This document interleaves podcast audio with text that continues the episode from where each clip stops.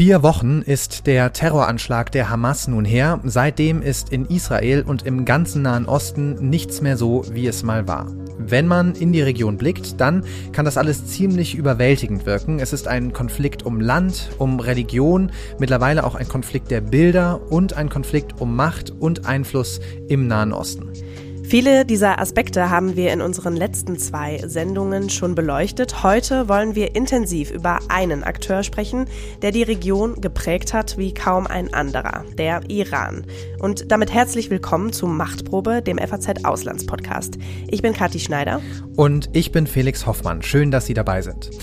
Der Iran, das wissen wir mittlerweile alle, der steht hinter der Hamas, die für den brutalen Angriff im Süden Israels verantwortlich ist. Teheran steckt aber auch hinter der Hisbollah, der großen Bedrohung im Norden des Landes. Und mit den Revolutionsgarden und vor allem mit den Kutzbrigaden hat der Iran überall im Nahen Osten ein Netzwerk von Milizen aufgebaut, eine Schattenarmee, die um Israel einen Ring aus Feuer gezogen hat, wie es mir einer meiner Gesprächspartner, der ehemalige israelische nationale Sicherheitsberater Jakov Amidror, erklärt hat. Seit Jahren schon liefern sich Israel und Iran einen Schattenkrieg und die aktuelle Eskalation kann eben auch als Eskalation von genau diesem Schattenkrieg verstanden werden. Oder als erste Eskalationsstufe, denn noch ist der Iran ja nicht aktiv an den Kämpfen beteiligt. Noch beschränken sich auch die USA weitgehend auf Abschreckung und mahnende Worte. All das wollen wir heute genauer besprechen mit Kollegen, mit Experten und Politikern und natürlich mit unserem ehemaligen FAZ-Auslandschef Klaus-Dieter Frankenberger.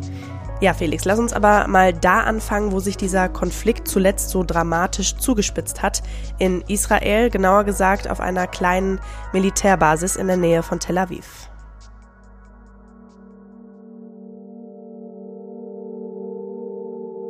Auf der Militärbasis Shura südöstlich von Tel Aviv wird das ganze Grauen der Terrorattacke in Israel offensichtlich. Hier werden die Toten des 7. Oktober identifiziert und für ihr Begräbnis vorbereitet.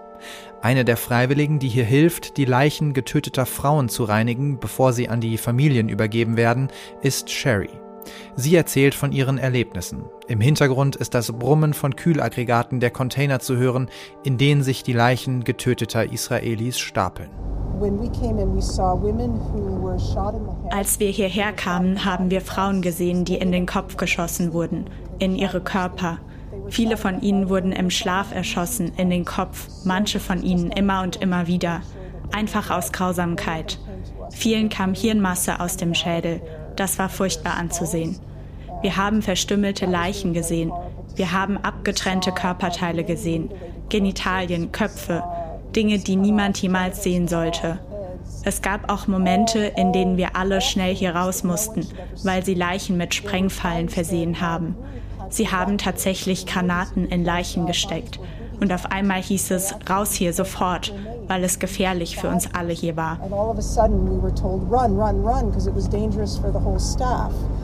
Es ist also kein Wunder, dass in Israel eine Atmosphäre der grimmigen Entschlossenheit herrscht. Auch bei Jakov Amidror. Er war Leiter der Analyseabteilung des israelischen Militärgeheimdienstes und von 2011 bis 2013 der nationale Sicherheitsberater von Ministerpräsident Netanyahu. Bis heute unterhält er enge Kontakte zu Militär- und Sicherheitsdiensten. Das Gefühl in Israel ist klar. Ich habe gerade ein Reservebataillon von Fallschirmjägern im Norden besucht und die Kommandeure dort haben mir gesagt, General, wir sind bereit, im Dienst zu bleiben, selbst wenn es ein Jahr lang dauert. Am Ende des Krieges wollen wir, dass die Hamas als militärische Organisation nicht länger existiert. Und dafür sind wir bereit, einen Preis zu zahlen, auch wenn es bedeutet, ein Jahr lang im Dienst zu bleiben.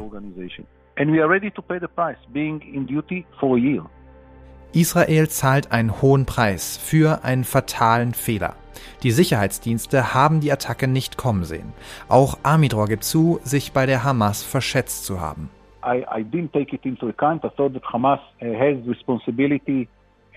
Damit habe ich nicht gerechnet. Ich habe geglaubt, dass die Hamas ein Verantwortungsgefühl gegenüber ihrer eigenen Bevölkerung in Gaza hat. Ich hätte nie gedacht, dass sie bereit sind, alles zu opfern, um Israelis niederzumetzeln. Ich dachte, sie sind nicht wie Al-Qaida oder der IS, Aber wir und ich hatten auf die harte Tour gelernt, dass wir falsch lagen.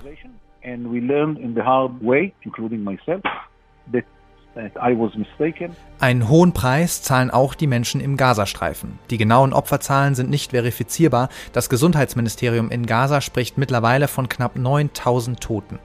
Die Kritik am harten Vorgehen der israelischen Armee wächst weltweit.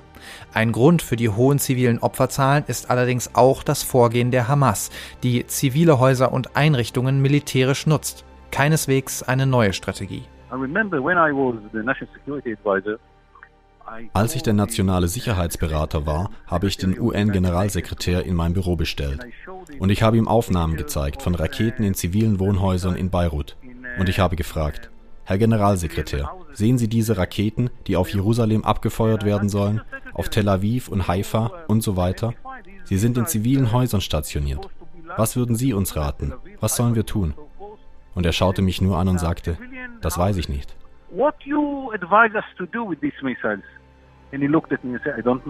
Trotz der zunehmenden Kritik steht das Kriegsziel für Israel fest. Die Hamas soll militärisch vernichtet werden.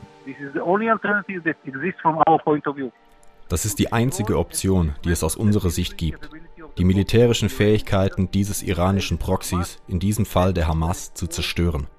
Wir können eine solche Bedrohung direkt an unsere Grenze nicht hinnehmen. Wir haben einen Fehler gemacht. Das passiert uns nicht nochmal.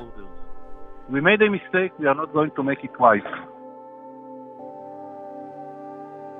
Ja, ein fataler Fehler, der jetzt mit aller Härte korrigiert werden soll. Und diese Härte wird ja auch immer offener kritisiert, auch von Israels Verbündeten, oder? Ja, die Kritik, die wird angesichts der brutalen Bilder aus Gaza immer direkter, immer offener. Interessant war da kürzlich die Abstimmung in der UN-Vollversammlung über eine Resolution, in der Israel zu einer Feuerpause aufgefordert wurde. Da ging es um humanitären Zugang letztendlich zu Gaza. Gleichzeitig wurden in dem Text der Resolution die Verbrechen der Hamas aber nicht direkt angesprochen. Dieser Resolution haben insgesamt 120 Länder zugestimmt, 14 Mitgliedstaaten, darunter Israel selbst, haben gegen die Resolution gestimmt und Deutschland hat sich enthalten. Da wird schon ziemlich sichtbar, wie isoliert Israel mittlerweile auf der internationalen Bühne dasteht, auch wenn der wichtigste Verbündete, die USA, natürlich weiter an der Seite Israels stehen. Allerdings ist auch die Position der USA hier ein bisschen ambivalent. US-Präsident Joe Biden hat sich zum Beispiel jetzt gerade für eine Feuerpause ausgesprochen, auch vor dem Hintergrund von mehreren Luftangriffen auf das Flüchtlingslager Jabalia in Gaza, bei dem Israel einen hochrangigen Hamas-Terrorist getötet haben will, bei dem aber auch sehr viele Zivilisten ums Leben gekommen sein sollen. Das äh, UN-Hochkommissariat für Menschenrechte hat gerade Bedenken geäußert, dass dieser Angriff ein Kriegsverbrechen darstellen könnte. Do we advocate pauses by both sides here? Temporary, localized, to be able to get Americans out, to be able to get aid in? You betcha we do. It, when we talk about that, it is temporary, localized, and focused. Focused on a particular objective or objectives humanitarian aid in, people out. Um, and in a pause, again, each one would have to be negotiated separately and distinctly. But the general idea is that in that geographic space, for that limited time, uh, there would be a, a cessation of hostilities enough to allow whatever it is you're trying to allow. John Kirby war das gerade, der Kommunikationsdirektor des Nationalen Sicherheitsrats der USA. Israel wiederum lehnt solche Feuerpausen strikt ab und kritisiert übrigens auch die Enthaltung Deutschlands bei der UN-Abstimmung scharf und verweist eben auf die Notwendigkeit, mit aller Härte gegen die Hamas vorzugehen und verweist auch auf den Mangel an Alternativen. Dazu hören wir nochmal Jakov Amidror, den ehemaligen Sicherheitsberater von Netanyahu. Das ist doch heuchlerisch. Niemand hat eine andere Idee, wie man die Hamas besiegen kann. Wenn man sagt, geht nicht in die Stadt, in die dicht besiedelten Gebiete, dann sagt man einfach nur, kämpft nicht gegen die Hamas. Aber für uns ist es das oberste Ziel, die Hamas zu vernichten. Und bei allem Respekt für diejenigen, die uns Ratschläge geben, sie haben keine Ahnung, wie man es stattdessen schaffen könnte. Also die Hamas kann mittelfristig nur militärisch besiegt werden, wobei damit ja die Probleme gerade erst beginnen. Ja, so ist das. Die Reaktion der Israelis, die ist entschieden, sie ist hart und es muss sie auch sein, um die Abschreckung wiederherzustellen in einer Region, in der man von vielen Feinden umringt ist. Die Frage ist aber durchaus, ob diese harte Vorgehensweise auch mittel- und langfristig zum Erfolg führt. Ohne eine klare Exit-Strategie und einen Plan, wie es nach dem militärischen Sieg über die Hamas im Gazastreifen weitergehen soll, droht ein Endloskrieg und damit eben auch endloses Eskalationspotenzial. Ich wollte von Amidror wissen, Gibt es da einen Plan? Also gibt es wenigstens einen klar definierten Punkt, an dem man sagt, so jetzt ist unser Ziel erreicht, bis hierhin und nicht weiter. Mhm. Aber so etwas gibt es scheinbar noch nicht. This is very important questions, but it's premature to answer. Das sind sehr wichtige Fragen, aber es ist zu früh, um darauf zu antworten. Wir wissen noch nicht, wie der Krieg ausgeht. Wir kennen die Umstände noch nicht.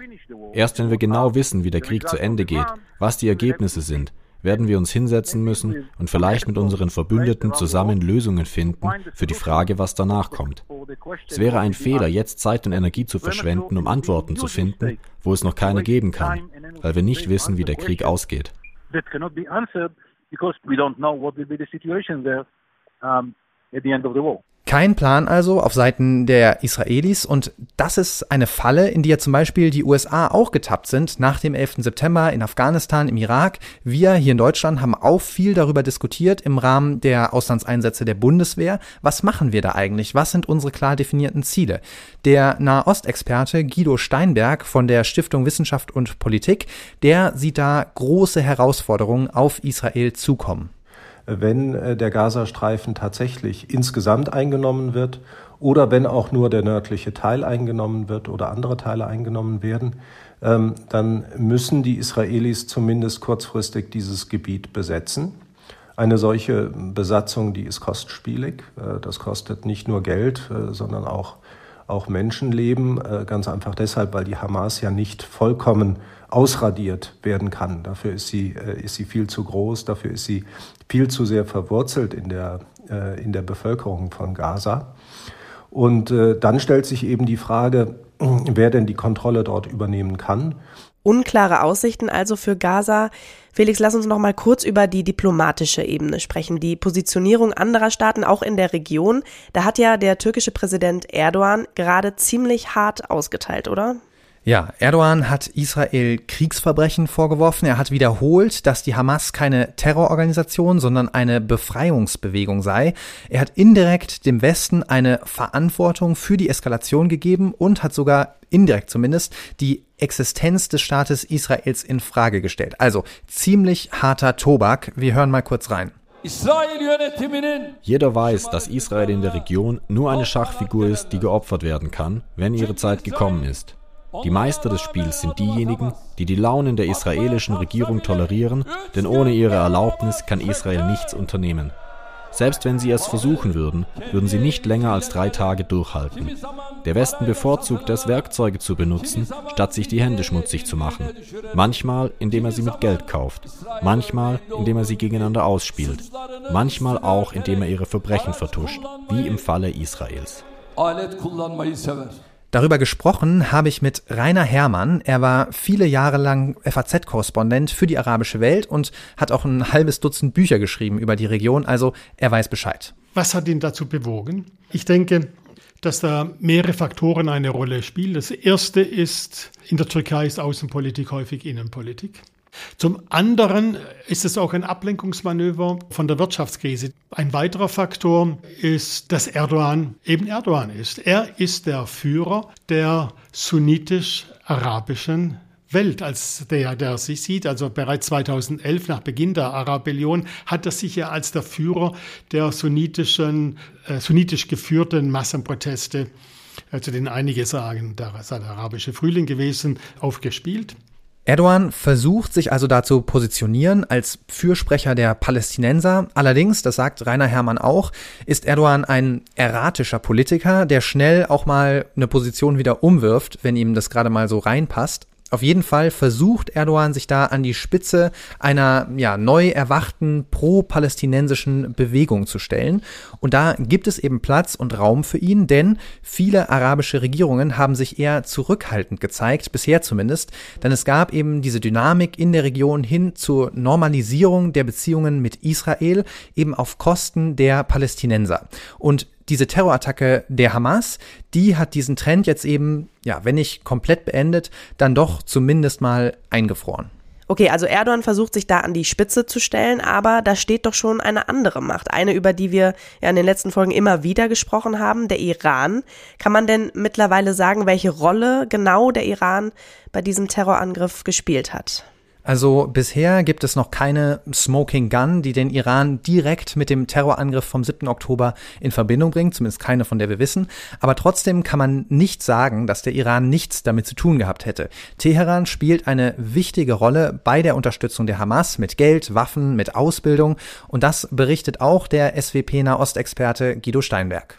Wenn man sich allerdings insgesamt anschaut, wie professionell diese, diese Angriffe geplant waren, wie vor allem die, äh, die technischen Sicherungen des Grenzzauns ausgeschaltet wurden mit, äh, mit Drohnen, dann liegt zumindest der Verdacht nahe, dass hier vielleicht doch eine Kooperation der Hamas ähm, mit der Hisbollah ähm, und mit den iranischen Kurzbrigaden vorliegen könnte. Ich sage das ganz bewusst sehr vorsichtig, weil im Moment der Stand immer noch ist, dass die Hamas eigenständig gehandelt hat, selbst entschieden hat und nur in ganz allgemeiner Art und Weise Unterstützung bekommen hat. Allerdings ähm, die Verbündeten in Beirut und in Teheran vorher informiert hat. Aber was hat der Iran denn von diesem Angriff? Also wie profitiert Teheran von dieser Eskalation? Ich denke, da muss man erstmal verstehen, was den Iran antreibt, welche Ziele er verfolgt. Rainer Herrmann, der fasst das so zusammen. Teheran verfolgt in der Region zwei Ziele. Zum einen die Vertreibung der Vereinigten Staaten aus der Region, um dann eigenem Gutdünken die Region gestalten zu können, so wie es unter dem Schah der Fall war. Da war der, zumindest der Mittlere Osten unter einer Pax Iranica, das strebt der Iran wieder an. Also eine Vertreibung der Amerikaner. Das zweite ist die Vernichtung Israels. Das steht zumindest ähm, programmatisch im Raum.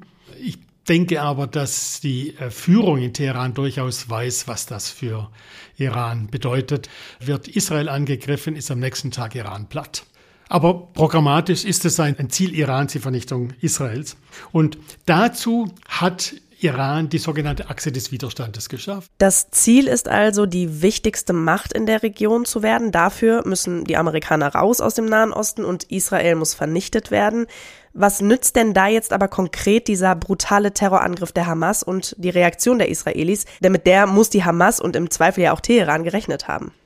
Ja, die jetzige Eskalation, die hat einen sehr positiven Effekt für Iran. Ich habe es eben schon mal kurz erwähnt. Sie unterbricht nämlich diese Dynamik hin zu normalisierten Beziehungen zwischen Israel und verschiedenen arabischen Staaten in der Region. De facto war das ja eine Art ja, Anti-Iran-Koalition, die da entstanden ist und die liegt jetzt erstmal auf Eis. Denn im jetzigen Klima kann eigentlich keine Regierung in der Region weiter Verhandlungen mit Israel führen. Mit Blick auf den jetzigen Krieg verfolgt der Iran außerdem das unmittelbare Ziel, die Hamas beliebter und mächtiger zu machen, ihre Legitimität unter den Palästinensern zu steigern. Die Hamas soll die Kosten für die israelischen Vergeltungsaktionen im Gazastreifen so weit wie möglich in die Höhe treiben und gleichzeitig, wenn es geht, einen militärischen Sieg der Israelis verhindern. Damit würde man eben eine Abschreckung schaffen gegen künftige militärische Angriffe der Israelis auf die Palästinenser.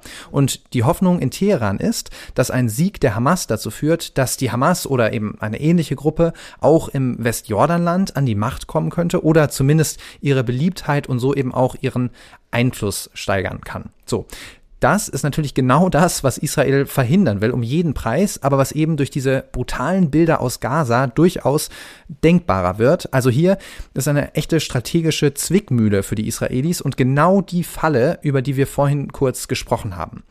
Und dann gibt es natürlich auch die Dynamik, über die wir eben gesprochen haben. Immer mehr Länder, immer mehr Menschen stellen sich hinter die Palästinenser. Also man muss sich ja nur vor Augen führen, auf denselben Straßen in weiß nicht, Berlin, London, New York, auf denen noch vor einem Jahr für die Frauenrechte und gegen das Regime in Teheran demonstriert wurde, da gehen die Leute jetzt gegen Israels Angriff auf Gaza auf die Straße.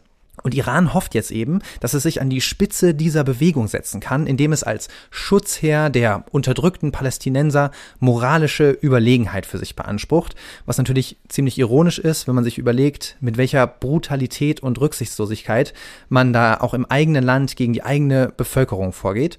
Und das bringt mich ganz kurz noch zu meinem letzten Punkt. Teheran kann sich natürlich auch Hoffnung machen, dass der Krieg in Gaza von genau dieser Repression im Iran ablenkt.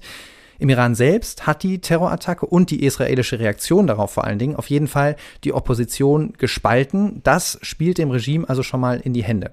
Allerdings sollten sich die Mullahs im Iran nicht zu sicher fühlen. Das sagt auch unser Kollege Rainer Herrmann. Wenn Iran in den Krieg eingreifen sollte, direkt eingreifen sollte oder seine Proxys ermuntern sollte, zuzuschlagen, eine zweite Front äh, beispielsweise im Norden Israels zu, zu eröffnen, dann könnte Amerika nur zwei Raffinerien in Iran bombardieren und es würde eine große Benzinknappheit ausbrechen und die Proteste würden wieder ausbrechen.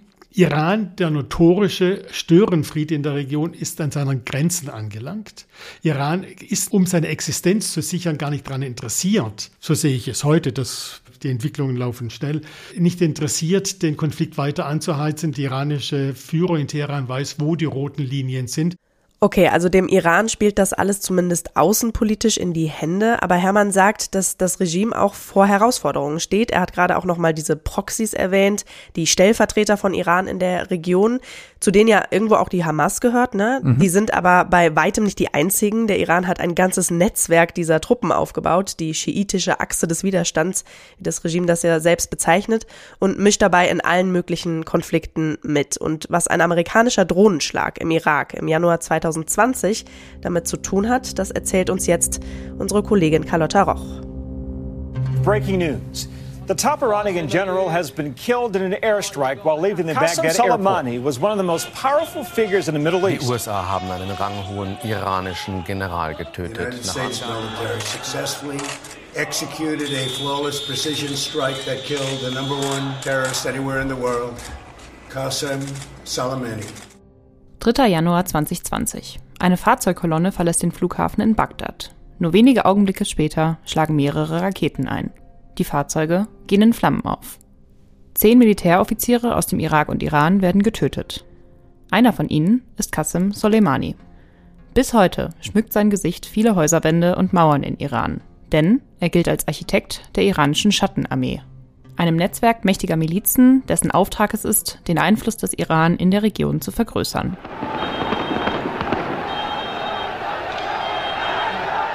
Nach der Islamischen Revolution 1979 stellt der Iran eine Eliteeinheit von Soldaten und Spionen zusammen, die Al-Quds-Einheit. Sie gehört zur Islamischen Revolutionsgarde und ist für Untergrundeinsätze im Ausland zuständig. Die erste Gelegenheit, ihr Können unter Beweis zu stellen, ergibt sich im Libanon. Dort gründen Irans Schattenkriger die Hisbollah-Miliz.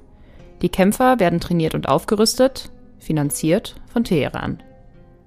Die Strategie des iranischen Regimes geht auf. Die Hisbollah wird zu einem verlässlichen Stellvertreter, der Israel und sogar die USA in Irans Namen bekämpft. Und das, ohne dabei einen Konflikt innerhalb der eigenen Grenzen zu riskieren. Auch spätere Konflikte nutzt Teheran erfolgreich aus, um seine Interessen in der Region voranzutreiben. Ein charismatischer Soldat arbeitet sich beim Aufbau des Netzwerks ganz nach oben. Soleimani. 1998 steigt er an die Spitze der Kurztruppen auf und spinnt von da an die Fäden weiter.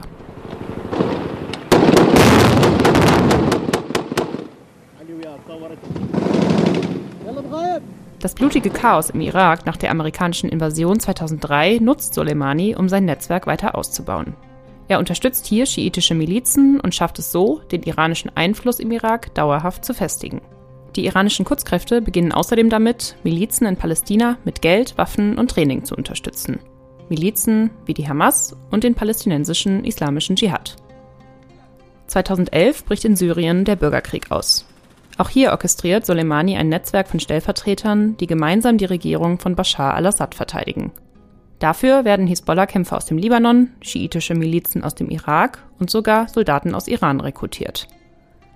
Eine weitere Chance für den Iran ergibt sich 2014 im Jemen und dem dort tobenden Bürgerkrieg. Teheran stellt sich hinter die Houthi-Rebellengruppe und bekämpft somit den arabischen Rivalen am Golf, Saudi-Arabien. Dass die jemenitischen Rebellen dabei unter anderem von libanesischen Hisbollah-Spezialisten ausgebildet werden, zeigt, wie eng das iranische Netzwerk der Schattenkrieger zusammenarbeitet. Auch wenn die von Iran unterstützten Milizen oft unterschiedliche Ziele verfolgen, so eint sie doch eins. Der Hass auf Israel und die USA. Israel soll vernichtet, die USA aus der Region vertrieben werden. Das sagt auch Christoph Erhardt, FAZ-Korrespondent mit Sitz in Beirut. Also ich glaube, der, der, der Hauptfeind, wenn man so will, der auch so in der Ideologie immer wieder auftritt, ist eben Israel oder sind Israel und die Vereinigten Staaten. Diese Ideologie des sogenannten Widerstands, Mukawama, das verbrämt eben diesen, diesen Hass auf Israel und dieses anti-amerikanische. Das ist also ein zentrales Element der Ideologie dieser Gruppen und das ist auch das, was diese Gruppen eint. Also die Hamas zum Beispiel, die ja auch Teil ist, ist keine schiitische Gruppe, ist eine sunnitische islamistische Organisation. Da ist der kleinste gemeinsame Nenner eben der Wunsch, Israel irgendwann zu vernichten. Mit Hilfe des obersten Schattenkriegers Soleimani baut Iran seinen Einfluss im Nahen Osten immer weiter aus. Das beunruhigt vor allem die USA und seine Verbündeten und führt schlussendlich dazu, dass Donald Trump Anfang 2020 den Befehl zur Tötung Soleimanis gibt. Doch Soleimanis Erbe lebt weiter, wie der bestialische Anschlag der Hamas auf Israel vom 7. Oktober zeigt. Mein Gefühl ist dabei, dass die Hamas massiv von iranischem Training profitiert hat, von iranischem Geld profitiert hat. Also diese Propagandavideos zum Beispiel, die dann nach diesem Angriff äh, des 7. Oktobers verbreitet wurden, haben mich sehr stark an eine Militärvorführung erinnert, die ich Monate vorher von der Hezbollah gesehen habe. Das war also das dasselbe Gebaren, das war dieselbe Ästhetik, also als hätte das Ganze denselben äh, Regisseur, wenn man so will. Ohne diese iranische Unterstützung, Beratung, Expertise wäre der Hamas ein solcher Angriff nie im Leben gelungen. Die Iraner haben also keinen Konflikt ungenutzt gelassen. Was hat Teheran denn sonst noch gemacht, um das Ziel zu erreichen, also zur Hegemonialmacht im Nahen Osten zu werden? Also erstmal muss man, denke ich, nochmal ganz kurz unterstreichen, wie effektiv diese Milizen sind. Die Hamas zum Beispiel, die hat ja gerade gezeigt, dass sie selbst die größte Militärmacht im Nahen Osten zumindest zeitweise in Bedrängnis bringen kann. Und die Hisbollah im Libanon, die wäre nochmal eine ganz andere Hausnummer. Der Iran war aber auch in anderen Bereichen nicht untätig. Das hat mir Guido Steinberg von der SWP erklärt. Darüber hinaus haben die Iraner aber ein sehr ambitioniertes Raketenprogramm aufgelegt, zu dem auch Drohnen gehören und Marschflugkörper. Und mit dem haben sie in den letzten Jahren auch ihre Verbündeten ausgerüstet. Und drittens ist der Iran mittlerweile eine nukleare Schwellenmacht. Es besteht immer die Möglichkeit, dass Iran die Urananreicherung hochfährt auf über 90 Prozent und dann zum Nuklearstaat wird. Also es ist eine durchaus multidimensionale Vorgehensweise, die dafür gesorgt hat, dass Iran zwar nicht der Hegemon im Nahen Osten ist, aber wenn die Israelis und die Amerikaner nicht wären, dann wären sie der Hegemon. Und ich denke, dass das auch ein Grund ist für die gegenwärtigen Ereignisse. Wir sehen da ein iranisches Powerplay. Ein iranisches Powerplay also. Und in dessen Zentrum steht die Schattenarmee, die Carlotta gerade beschrieben hat. Das ist ja schon einmalig, ein so verzweigtes Netz an Milizen in allen möglichen Ländern. Ist das nicht wahnsinnig aufwendig und auch teuer? Es kommt ein bisschen drauf an, mit was man das vergleicht. Also eine reguläre Armee, ein stehendes Heer, das kostet viel, viel Geld und es kann auch zu hohen politischen Kosten führen, wenn in einem Krieg zum Beispiel viele Soldaten fallen. Hm. Denken wir nur mal an Russland im Ukraine-Krieg und was hat Putin da gemacht? Er hat die Wagner-Söldner nach Bachmut geschickt, eben um diese politischen Kosten auch zu verringern. Und noch einen Vorteil bringen Milizen und solche Söldner, nämlich glaubhafte Abstreitbarkeit. Also man kann immer sagen, die gehören nicht zu uns, wir, wir können da nichts für, für das, was die da machen. Und natürlich spielt auch einfach Geld eine Rolle. Dazu nochmal Guido Steinberg von der SWP. Hinzu kommt, äh, dass solche Milizkräfte deutlich billiger sind äh, als reguläres Militär. Äh, sie finanzieren sich zum Teil aus äh, iranischen Geldern, aber sie kosten nicht sehr viel. Die Hisbollah beispielsweise, bei der geht man davon aus, dass sie so in den, in den Hochzeiten des syrischen Bürgerkrieges, als die Hisbollah tatsächlich täglich im Kampf stand, äh, nie mehr als eine Milliarde äh, Dollar im Jahr bekommen hat. Das ist sehr billig, wenn man es vergleicht mit einer regulären Armee, die man im Iran unterhält. In der Regel aber bekommen diese Milizkräfte sehr, sehr viel weniger Geld. Bei der Hisbollah ist man immer so von 100 Millionen Dollar im Jahr ausgegangen. Das war eine notwendigerweise grobe Schätzung, weil diese Milizkräfte durchaus in der Lage waren, in ihren Heimatländern auch eigene Ressourcen zu akquirieren. Und äh, das zeigt sich besonders deutlich im Irak. Die schiitischen Milizen dort bekommen zwar auch iranische Unterstützung, aber ihr Geld beziehen sie in der Regel aus dem irakischen Haushalt.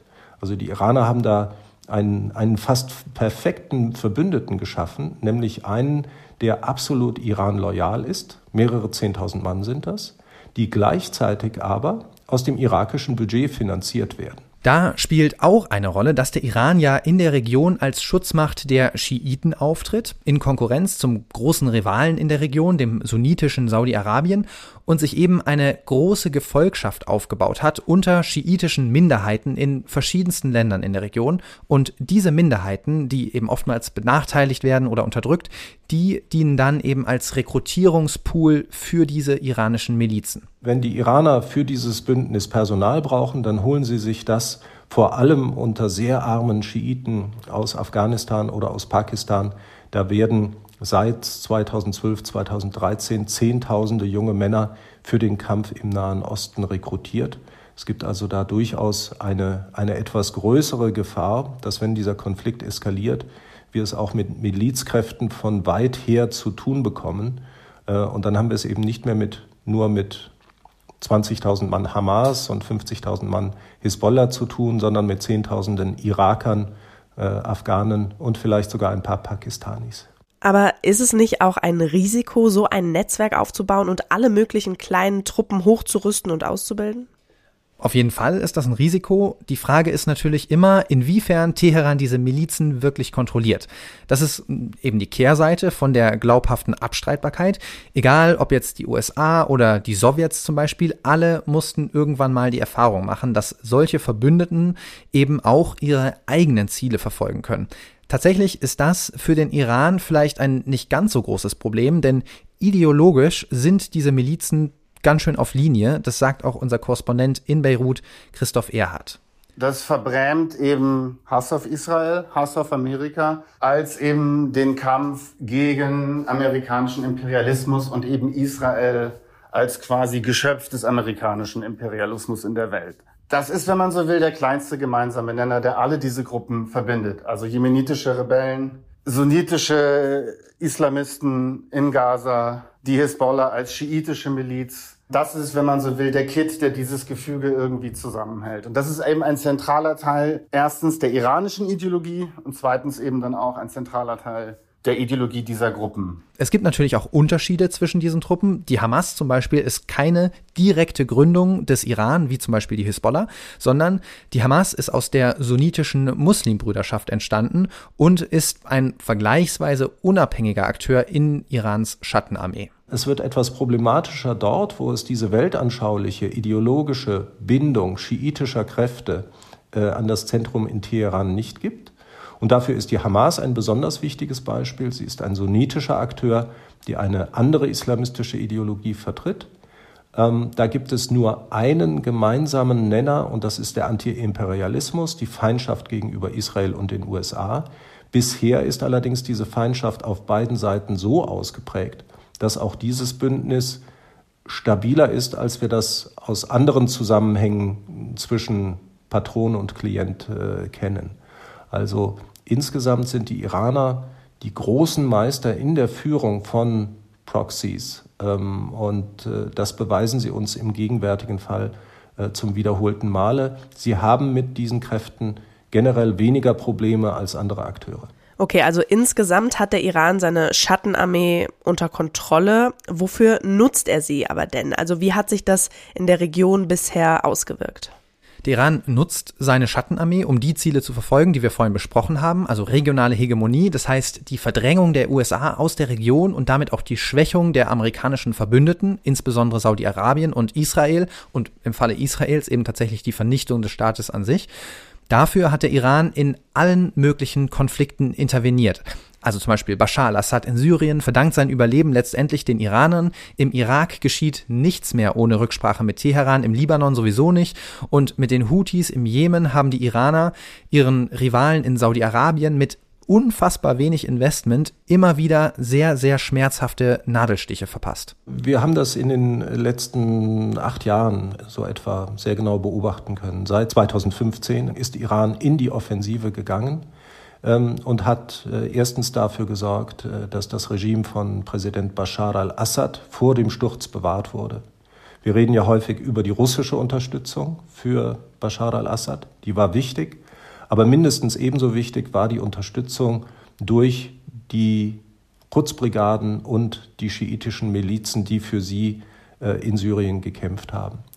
Und äh, darüber hinaus geht es ganz schlicht um iranische Hegemonie im Nahen Osten. Das war eine sehr, sehr aggressiv äh, durchgeführte Expansion, die auch beinhaltet hat eine weitere Stärkung der Hisbollah, der Hamas und der Houthis und die wirkt sich jetzt aus, insofern als diese, diese, diese Milizkräfte ihre Nachbarn bedrohen und diese Nachbarn sind in der Regel die erklärten Feinde Irans im Nahen Osten, also pro-westliche Staaten wie Israel, wie Saudi-Arabien, wie auch die Vereinigten Arabischen Emirate. Mit seinen Milizen hat der Iran einen Ring aus Feuer um Israel aufgebaut. So hat es mir der ehemalige Sicherheitsberater von Netanyahu, Yakov Amidror, erklärt. So the Iranians had a, a vision of building ring of fire around Israel. Die Iraner haben diese Version, um Israel herum einen Ring aus Feuer zu ziehen. Sie wollen uns direkt an unseren Grenzen bekämpfen. Und gleichzeitig liegt Teheran in weiter Ferne und die Iraner müssen keinen Preis zahlen. Teheran ist 2000 Kilometer entfernt, aber die Proxys der Iraner, die Hisbollah, der Islamische Dschihad und die Hamas, sind sehr nahe an Israel. Strategisch ist das eine hervorragende Situation, in der man weit entfernt von den eigenen Grenzen kämpfen kann. Die iranische Schattenarmee kämpft aber nicht nur gegen Israel, es kommt auch immer wieder zu Angriffen auf US-Streitkräfte in der Region durch diese Proxys. Das haben wir jetzt auch vor dem Hintergrund des jetzt wieder entflammten Nahostkriegs gesehen. In den letzten drei Wochen wurde das deutlich intensiver und da sieht man, dass der Iran eben seine Verbündeten losschickt, um damit die Kosten für die amerikanische Militärpräsenz im Nahen Osten immer weiter nach oben zu treiben. Und das ist natürlich ein Spiel mit dem Feuer. Sollte es beispielsweise mal dazu kommen, dass bei einem Raketenangriff auf eine US-Basis viele US-Soldaten sterben, dann kann das sehr, sehr schnell eskalieren. Ja, wie ist das denn aber insgesamt? Also Israel und auch die USA, die werden dem ja nicht untätig zugesehen haben. Keinesfalls. Die USA und Israel auf der einen und Iran und seine Verbündeten auf der anderen Seite, die führen schon seit Jahren eine Art Schattenkrieg, immer darauf bedacht, eine offene Eskalation zu verhindern. Im Januar hat zum Beispiel ein israelischer Luftangriff gegen iranische Milizen in Syrien den Flughafen in Damaskus lahmgelegt. Iran hat dann geantwortet mit einem Drohnenangriff auf ein Frachtschiff, das einem Israeli gehört hat. Also das geht immer so hin und her und das ist eben brandgefährlich. Israel hat dabei eine sogenannte Oktopus-Strategie verfolgt. Man beginnt mit Operationen gegen die Tentakeln, also gegen die iranischen Milizen in den verschiedenen Ländern und arbeitet sich zum Kopf vor, der eben im Iran selbst sitzt. Das hat sich so hochgeschaukelt, aber bisher hatte man den Eindruck, dass beide Seiten der Meinung waren, dass man eine Linie ziehen kann, bevor die Situation eben komplett eskaliert. Aber der 7. Oktober und der Krieg gegen die Hamas, der könnte dieses Gleichgewicht jetzt zum Kippen bringen, denn Israel ist geschwächt oder wirkt zumindest geschwächt durch diesen Terrorangriff und steht auch international immer isolierter da, haben wir gerade besprochen. Und Teheran könnte jetzt eben glauben, dass jetzt der Zeitpunkt gekommen ist, um Israel mit Angriffen aus dem Libanon und aus Syrien noch weiter zu schwächen. Dabei kann Teheran auch auf Zurückhaltung seiner wichtigsten Verbündeten setzen. Also denken wir an Russland. Putin kommt die Eskalation gelegen, denn es ist eine Ablenkung für den Westen, insbesondere für die USA vom Ukraine-Krieg. Und China ist zwar eher an Stabilität in der Region interessiert, weil es auf billige Energie angewiesen ist, aber wenn der Krieg den USA schadet, dann hat Peking da vermutlich auch nichts dagegen.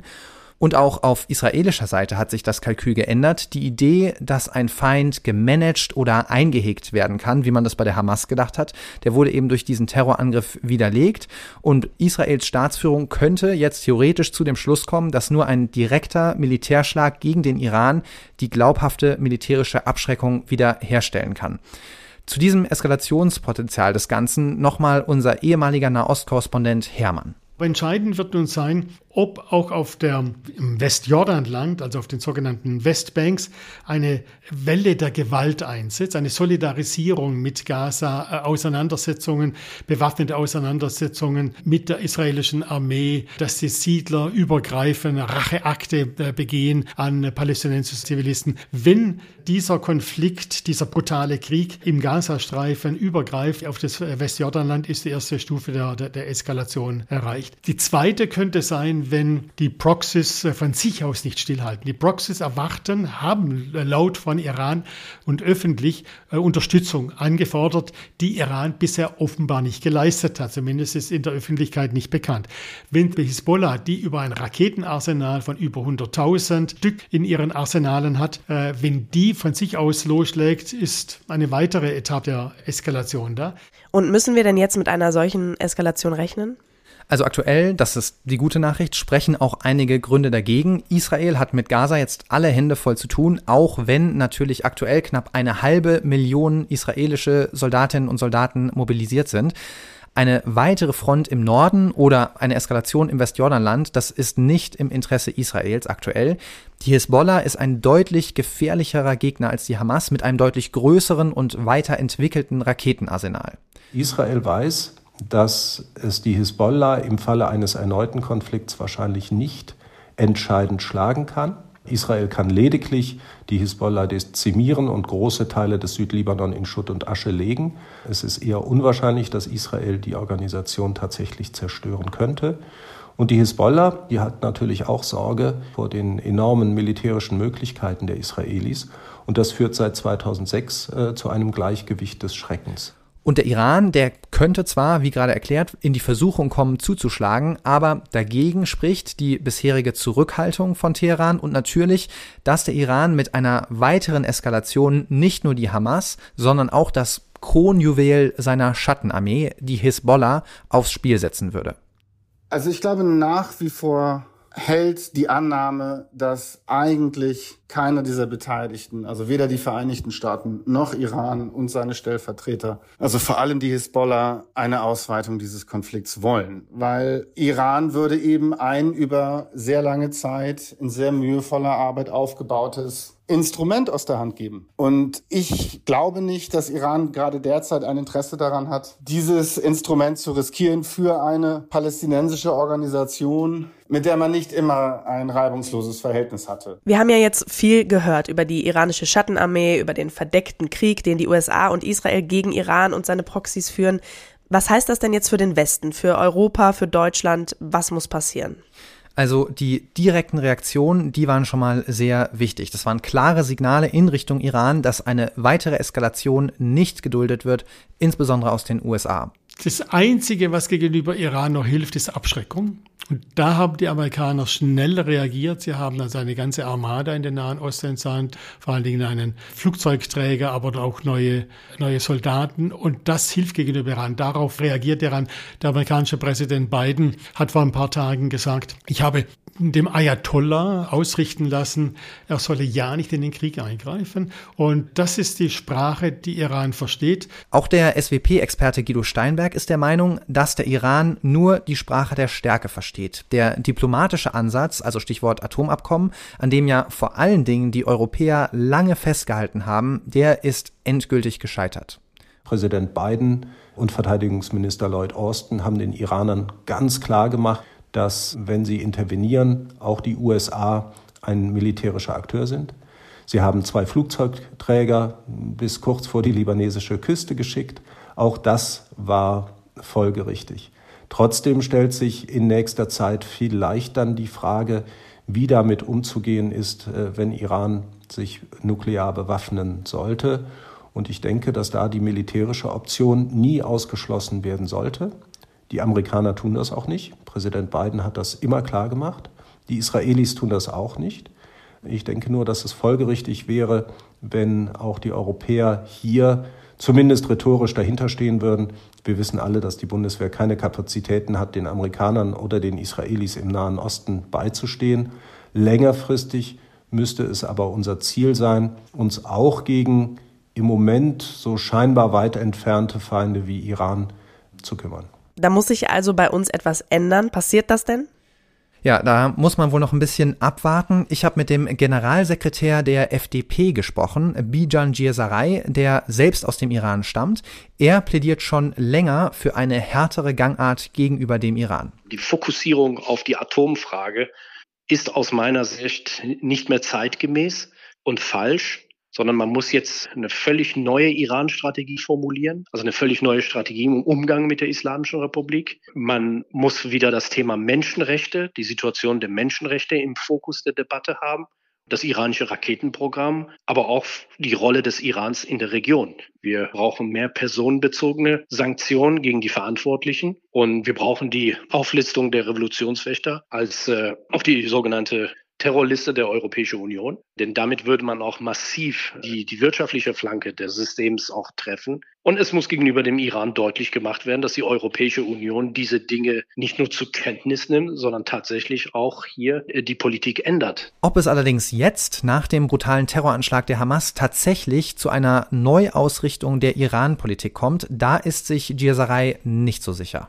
Ich habe eigentlich auch damit im letzten Jahr gerechnet, nachdem wir auch gesehen haben, wo die internationale Gemeinschaft auch deutlich gesehen hat, was für Verbrechen im Iran stattfinden, gegen die Menschen, die dort leben, was für eklatante Menschenrechtsverletzungen dort stattfinden, wo niemand mehr inzwischen weggucken kann, wo es wirklich sowas von deutlich ist, was dieses Regime macht. Spätestens da habe ich gesagt, jetzt gibt es einen Change, jetzt gibt es einen Wechsel in der Strategie der Europäischen Union. Fehlanzeige. Das größte Potenzial für eine positive Veränderung, die liegt sicher bei den Iranerinnen und Iranern selbst. Insbesondere bei den Frauen, die ja seit gut einem Jahr im Iran mutig auf die Straße gehen, trotz der brutalen Repression. Und auch wenn diese Proteste etwas aus unserem Blickfeld hier in Deutschland im Westen verschwunden sind, noch ist da nichts entschieden, sagt auch Gierserei. Also die, die Proteste gehen im Iran weiter. Leider hat die internationale Berichterstattung abgenommen und dieses Regime geht ja auch sehr hart vor gegen äh, Protest, gegen Menschen, die es wagen, dort die Dinge anders zu sehen oder zu bewerten. Aber dieses Regime wird es nicht mehr schaffen. Reformen wird es hier nicht geben, sondern wir ganz klar nur die Abschaffung der Islamischen Republik ist das, was am Ende uns was bringt. Und auf der anderen Seite haben wir es mit einem Regime zu tun, was kein Millimeter auch Veränderung zulassen will. Das heißt, hier ist es zwischen Bevölkerung und Regime, ist es eine sehr harte Auseinandersetzung und die ist aus meiner Sicht noch nicht entschieden, wie das ausgehen wird. Ja, klingt ja nach einem kleinen Fünkchen Hoffnung, dass sich doch etwas ändern kann und Immerhin. ich glaube, das ist jetzt ein guter Moment, unseren Kollegen Klaus-Dieter Frankenberger dazu zu holen. Das große Ganze mit dem ehemaligen FAZ-Auslandschef Klaus-Dieter Frankenberger. Hallo Klaus. Hallo Felix. Hallo Klaus, grüß dich. Klaus, Iran versucht ja gerade, sich als Retter der Palästinenser zu geben. Das Narrativ des Befreiungskampfs der Palästinenser gegen den angeblichen US-Imperialismus, das greift ja in vielen Teilen, vor allem der arabischen Welt. Wird Iran damit Erfolg haben? Erfolg haben in welchem Sinne? Dass es der Held der arabischen Straße wird, dass es irgendwie regionalpolitische äh, Vorteile hat, dass viele, und das stimmt, viele Leute im sogenannten Global South das Freiungsnarrativ glauben, das für plausibel halten, das stimmt. Aber darüber hinaus bin ich nicht so sicher. Also Sie können sich inszenieren, das Regime in Teheran inszeniert sich als einziger Sachwald der Palästinenser. Es rüstet die Houthis auf im Jemen, es hat die Hezbollah in Iran auf und ausgerüstet und eben jetzt auch ideologisch, materiell und mit Waffen die Hamas. Aber es bleiben die Gegensätze in der arabischen Welt, mit den Regimen in der arabischen Welt, auch mit denen, mit denen es so eine leichte Entspannung gibt. Hm. Was darüber hinaus wird, dass Iran dessen Wirtschaft kollabiert ist, dessen Regime auch nicht sonderlich viel Kredit hat, auf den Bühnen der Welt äh, stolziert und sich als Befreier der Entrechteten aufführt, das wage ich zu bezweifeln. Selbst wenn es eine ganze Menge Leute gibt, die, das stimmt, die ihr so ein bisschen Kredit dafür geben. Ja, lass uns mal den Bogen spannen zum anderen Konflikt, der uns sehr viel beschäftigt zurzeit, zum Ukraine-Krieg, zu Russland, zu Putin. Denn äh, von dem kennt man dieses Narrativ doch auch. Also stärkt das, was gerade im Nahen Osten geschieht, Putin? Jedenfalls schwächt es ihn nicht. Das kann man mit Sicherheit sagen. Er hat es geschafft, diese beiden Schauplätze insofern zu verknüpfen. Das ist ja die, eigentlich muss man sagen, eine Perversion, aber das Ganze so ein, ein Befreiungskampf darstellt. Hier vom kolonialen Joch Israels, hier von Nazi und westlichem mhm. Expansionismus. Das ist ja ein Witz. Russland bestreitet dem Nachbarland die Existenz als Staat und als Nation, als Kultur.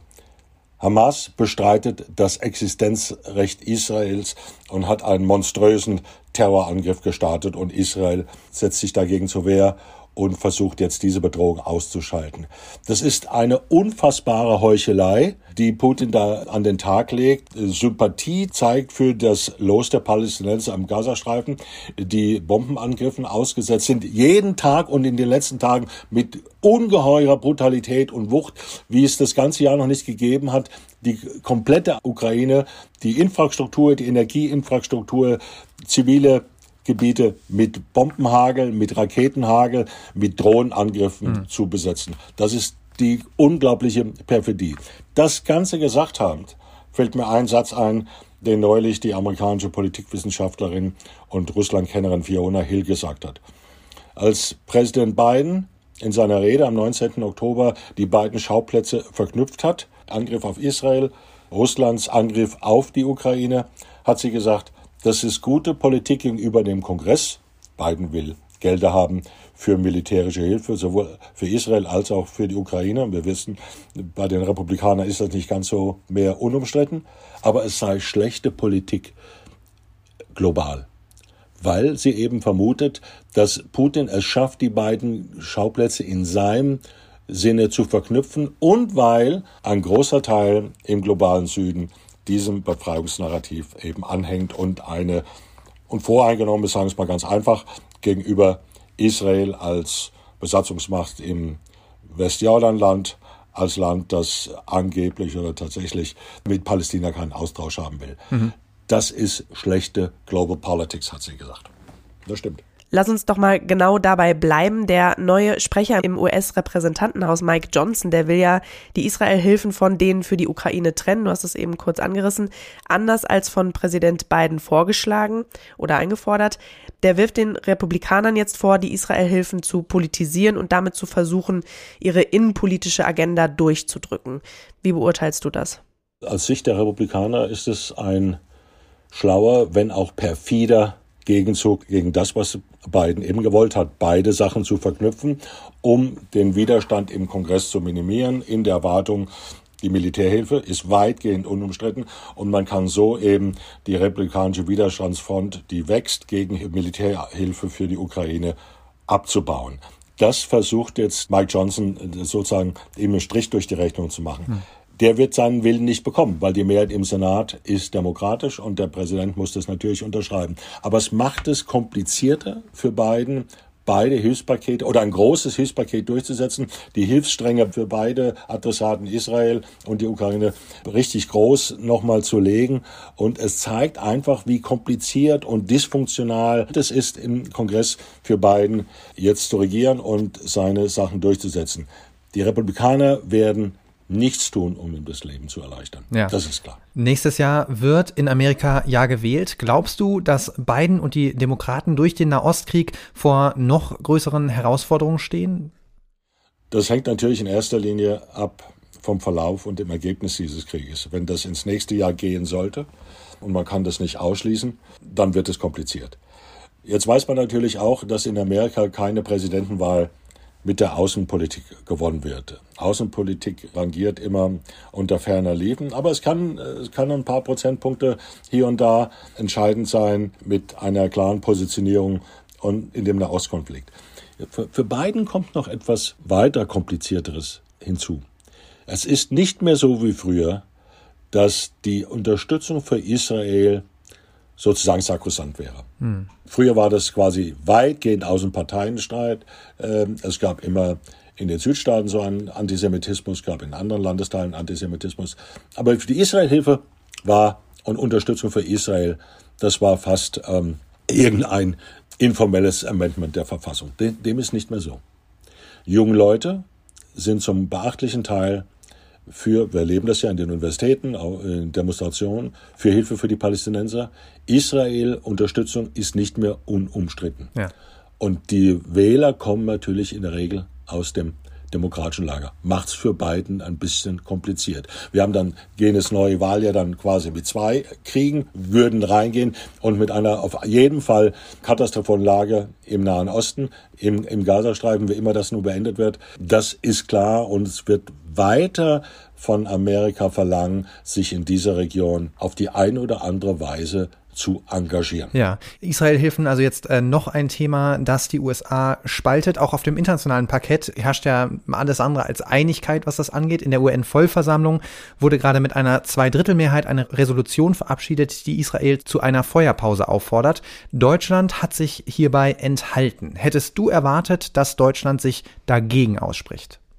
Man hätte erwarten können, nach dem großen Einsatz des Bundeskanzlers, nach den Reisen der Außenminister, mit großem Einsatz meine ich jetzt auch großem rhetorischen Einsatz, wir stehen fest an der Seite Israels, dass äh, Deutschland den Mut gefasst hätte, und die Entschlossenheit, sich eindeutig zu positionieren. Jetzt gibt es das Argument aus dem Außenamt, ja, wir wollen arabische Vermittlungsversuche nicht desavouieren, wir wollen uns als Vermittler warm laufen und unseren eigenen Status eben als Vermittler nicht von vornherein verspielen. Und natürlich wäre es nicht so prickelnd gewesen zu sehen, dass Frankreich für die Resolution stimmt, und Deutschland dagegen. Also mhm. mehr, und die EU ist zerrissen. Das ist wieder mal ein trostloses Bild, das sie abgibt. Aber es ist nun mal so. Und wenn die beiden großen Mächte in der EU diametrale Positionen eingenommen hätten, in einer für die Region und damit auch für Europa zentralen und elementaren Situation, wäre das nicht gut gelaufen. Im Nachhinein muss man sagen, nach auch der doch fulminanten Rede des Vizekanzlers Habeck wäre eine der im Grunde indirekt Kritik an seiner Außenministerin und damit am Bundeskanzler geübt hat, äh, sagte man, ja, was kann man auch so sehen und Deutschland engagiert sich und Israel kann sich auf Deutschland natürlich verlassen. Eine klare, auch moralisch klare, politisch eindeutige und jede Ambivalenz nicht in der hin und her surfenden Haltung wäre womöglich nicht verkehrt gewesen. Noch ein Grund kommt hinzu.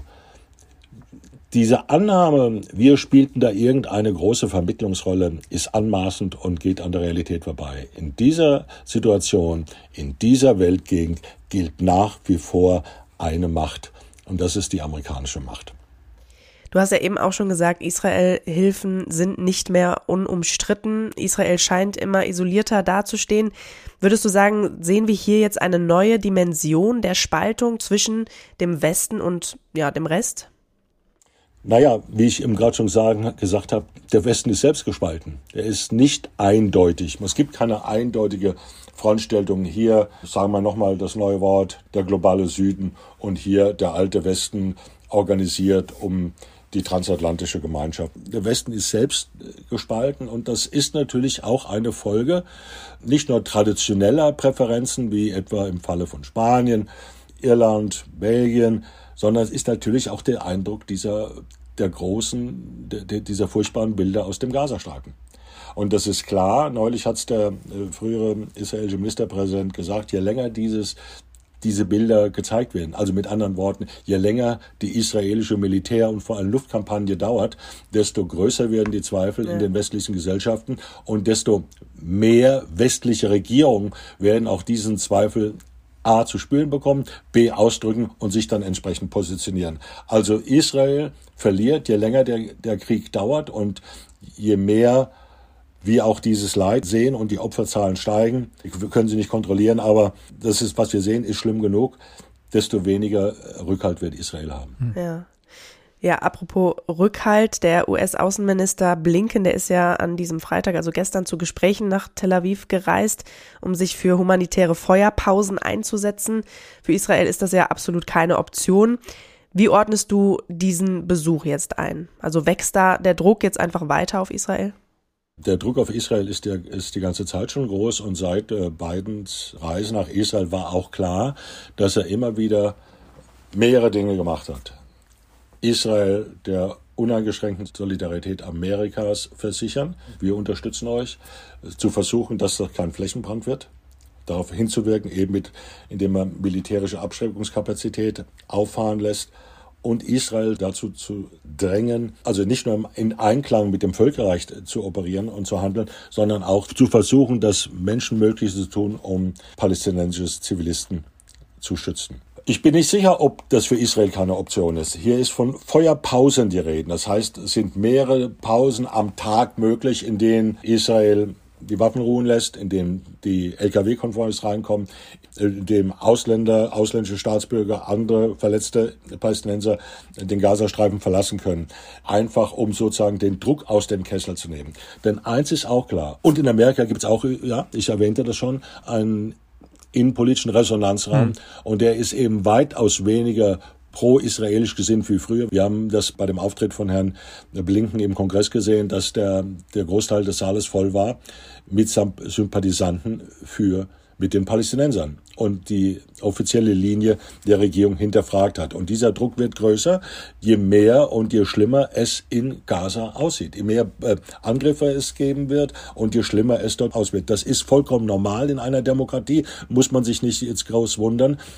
Und ein weiterer Punkt ist, irgendwann wird das zu Ende gehen und Amerika sorgt sich über die Annäherung, die Normalisierung zwischen einzelnen arabischen Ländern am Golf mit Israel. Je furchtbarer dieser Krieg wird, je verheerender er wird, und zwar erst recht dann, wenn er die Schwelle zu einem regionalen Konflikt überschreitet, wenn es ein regionaler Flächenband wird, wo Amerika direkt möglicherweise vis-à-vis Iran eingreift, selbst wenn das andere für unwahrscheinlich halten. Für den Zeitpunkt braucht man irgendetwas, um wieder ansetzen zu können. Und Amerika muss sich so mindestens diese Karte offen halten, selbst quasi im Spiel zu bleiben und aus der Perspektive der arabischen Länder, sagen wir mal die Vereinigten Arabischen Emirate, sagen wir mal Saudi-Arabien, das ja im, gerade im, am Beginn einer Annäherung ist, Bahrain, Marokko, es nicht unmöglich zu machen und unter Druck der eigenen Bevölkerung zu kommen. Ihr lasst das alles zu, ihr schaut zu, wie die Palästinenser hier vernichtet werden. Ich sage das jetzt mal in der Sprache derer, die das Ganze kritisieren und so weiter. Und gleichzeitig kann sich Iran als sozusagen der Protektor der geschundenen Palästinenser darstellen. Das ist für diese Länder nicht schwer. Ob Israel relativ rasch in der Lage ist, zu einem Neuanfang zu kommen, weiß ich nicht. Zwei-Staaten-Lösung war ja nicht das, das Herzensanliegen der Regierung Netanyahu. Deren Herzensangelegenheit war, diese Zwei-Staaten-Lösung zu verhindern. Aber von der Arabenseite, wie die einen Neuanfang hinkriegen, wenn Gazastreifen aussieht wie, wie Grozny oder das zusammenbombardierte Aleppo, das muss man dann sehen. Und auch diesen, diese Perspektive haben die Vereinigten Staaten im Sinn. Ja, da also der Blick in die Zukunft hoffen wir, das kommt eher früher als später. Lieber Klaus, vielen, vielen Dank für deine Einschätzung und für deine Zeit. Vielen Dank. Ich danke euch. Das war's für heute von FAZ Machtprobe. Vielen Dank, dass Sie zugehört haben. Wenn es Ihnen gefallen hat, wenn Sie etwas Neues gelernt haben, dann freuen wir uns wie immer über eine gute Bewertung in Ihrem Podcast-Player und wenn Sie Ihren Freunden und Bekannten von unserem Podcast erzählen. Genau, und Feedback wie immer gerne an podcast.faz.de und wir hören uns hier an dieser Stelle in zwei Wochen wieder. Machen Sie es gut und bis bald. Bis dahin, ciao.